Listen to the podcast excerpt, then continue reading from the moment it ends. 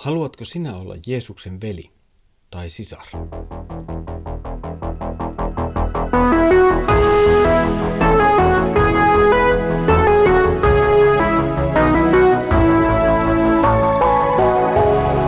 Kirjoitusten pauloissa.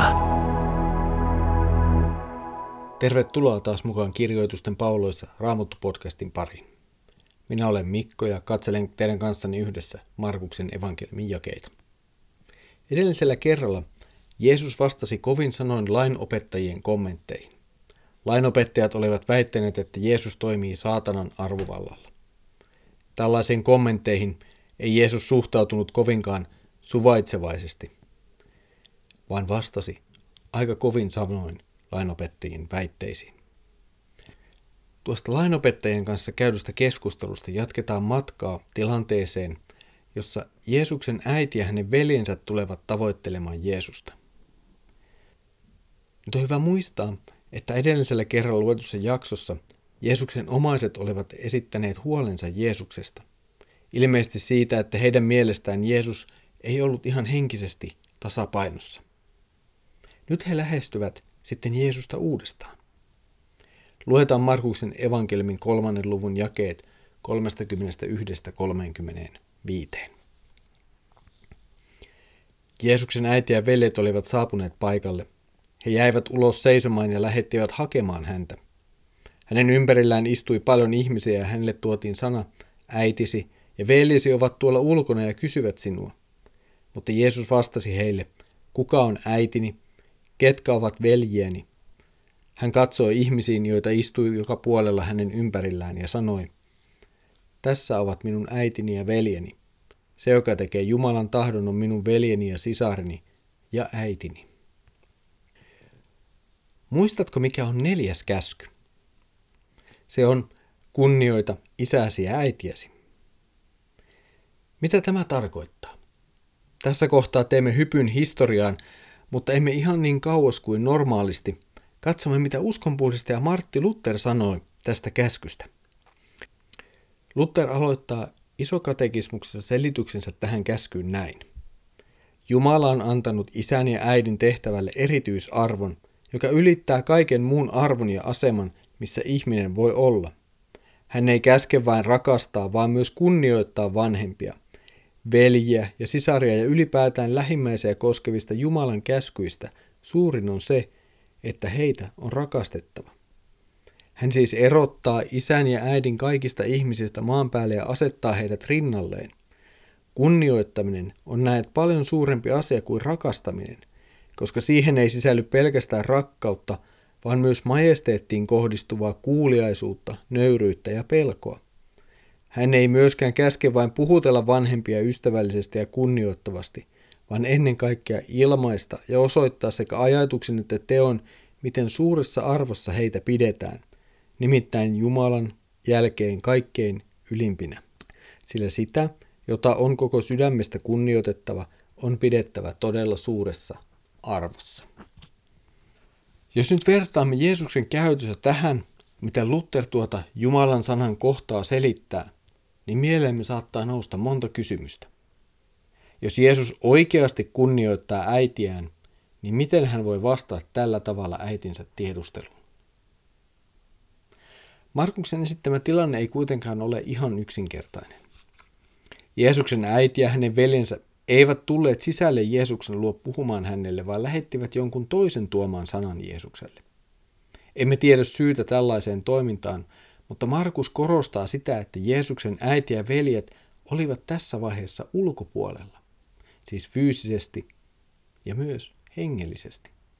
He eivät vielä olleet osa Jeesuksen seuraajia – sanan varsinaisessa merkityksessä. Jeesuksen äidin ja veljen pyyntö tai kutsu Jeesukselle on nähtävissä toiveena Jeesukselle lopettaa tällainen toiminta. Jollain tavalla Jeesuksen toiminta oli ollut hänen perheelleen liikaa. Tämä on kai jollakin tavalla ymmärrettävää. Jeesus on kerännyt ympärilleen ihmisjoukon, joka kulkee hänen perässään. Jeesuksen ympärillä tapahtuu asioita, jotka eivät nyt ole ihan tavallisia. Lisäksi Jeesus on joutunut kiistoihin uskonnollisten johtajien kanssa, mikä taas puolestaan voi merkitä jonkinlaisia ongelmia koko perheelle. Tämän päälle Jeesuksen perhe vielä ajattelee Jeesuksen olevan jotenkin epätasapainoinen mieleltään. Ei siis ihme, että he pyytävät Jeesusta ottamaan vähän rauhallisemmin.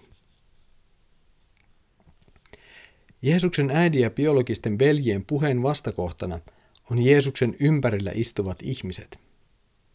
He ovat tulleet kuulemaan Jeesuksen sanoja. Markus ei tässä kohtaa määrittele väkijoukon määrää, mutta Jeesus oli sisätiloissa, joten voimme nähdä, että tuo määrä on jollain tavalla sentään rajallinen. Ihmisten määrän sijasta oikeastaan merkittävämpää on se, että he istuvat paikallaan kuuntelemassa Jeesusta. He ovat oppimassa opettajalta. Tämä sisäpuolella istuvan ja kuuntelevan joukon vastakohtana on ulkopuolella seisovat Jeesuksen äiti ja veljet. Kyseessä on viesti. Kyseessä on kysymys siitä, kuka on ulkopuolella ja kuka sisäpuolella hengellisesti. Tähän viittaavat myös Jeesuksen sanat tässä yhteydessä. Jeesus ei hylkää perhettään tai perheen olemusta. Hänen sanansa ei ole tarkoitetut ymmärrettäväksi niin, että perhe olisi jotenkin epäolennainen tai epätärkeä asia tässä maailmassa, tai että normaali perheelämä pitäisi korvata jollakin hengellisemmällä. Nyt on kysymys toisesta asiasta. Nyt on kysymys hengellisestä sisäpuolisuudesta ja ulkopuolisuudesta. Tähän tähtää Jeesuksen vastaus. Tapa, jolla Jeesus vastaa äitinsä ja veljensä tiedustelun ympärillään oleville, on tietenkin häkellyttävä. Lähi-itä on kulttuurisesti hyvin perhe- ja sukukeskeinen.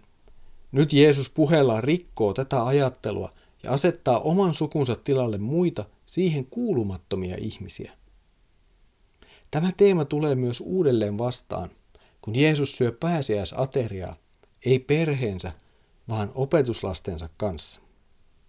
Jeesuksen ajattelussa, voisi sanoa hengellisessä ajattelussa, tulee esiin uusi kategoria, joka ei rajoitu vain luonnolliseen perheeseen.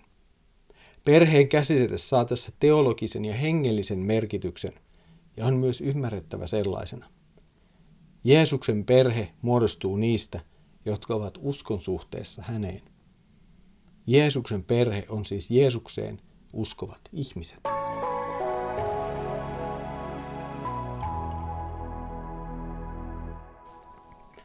Markus asetti eteemme kaksi ryhmää. Toinen niistä on sisäpuolella ja toinen ulkopuolella. Sisäpuolella ovat ne, jotka kuulevat Jeesusta, ja ulkopuolella ne, jotka eivät häntä kuule ja häneen usko. Tämä on tärkeä jakolinja. Ja tuo jakolinja ei mene perhesuhteen tai uskonnollisen oppineisuuden mukaan. Tuo jakolinja menee vain ja ainoastaan Jeesuksessa. Uskossa Jeesukseen. Ja voisinpa väittää, että se menee myös Markuksen evankeliumien laajemmin tarkasteltaessa kasteessa. Siis ne, jotka ovat kastettuja Jeesukseen ja uskossa häneen turvautuvat, ovat Jeesuksen todellista perheväkeä, ja he myös tekevät Jumalan tahdon. Tähän joukkoon on hyvä kuulua, sillä tämä on myös se joukko, jonka Jeesus kutsuu lopulta iankaikkiseen elämään. Tästä jatkamme Markuksen evankeliumin lukemista kohti jaksoa, jossa kohtaamme enemmän Jeesuksen sanallista opetusta ja vertauksia. Mutta näistä sitten seuraavilla kerroilla. Kiitos, että olet ollut mukana myös tänään kirjoitusten pauloissa raamattu podcastin parissa. Mutta nyt Herramme Jeesuksen Kristuksen armo, Isä Jumalan rakkaus ja Pyhän Hengen osallisuus olkoon sinun kanssasi. Aamen.